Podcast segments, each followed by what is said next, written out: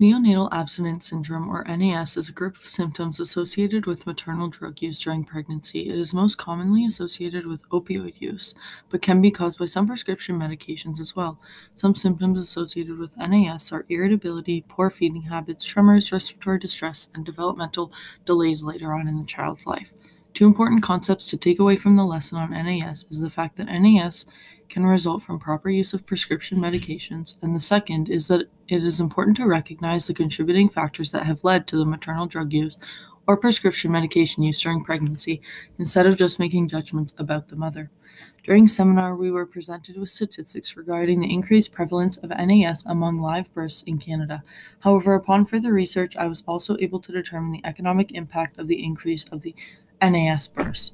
According to Filteau and colleagues, in Ontario, the costs associated with NAS births increased from $8.27 million in 2010 to $12.56 million in 2014. In Ontario, these costs are covered by OHIP. However, in other countries, such as the United States, parents would be required to pay for these costs out of pockets if they did not have private insurance. Winkelman and colleagues state that in the United States in 2014, the hospital stay for a baby born with NAS costed 19,340 US dollars compared to 3,700 US dollars for a baby born without NAS. When caring for a family with a baby born with NAS, we can use a post structural lens by recognizing the impact that our language has on the patient's experience.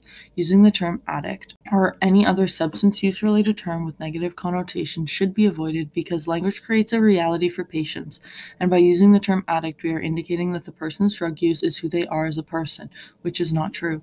Additionally, assuming that the mother is addicted to illicit drugs is inappropriate because NAS can be caused by other substances as well. By being inclusive and non judgmental in our language use, we can create a more positive experience for the patient that will allow us to build and maintain a therapeutic relationship.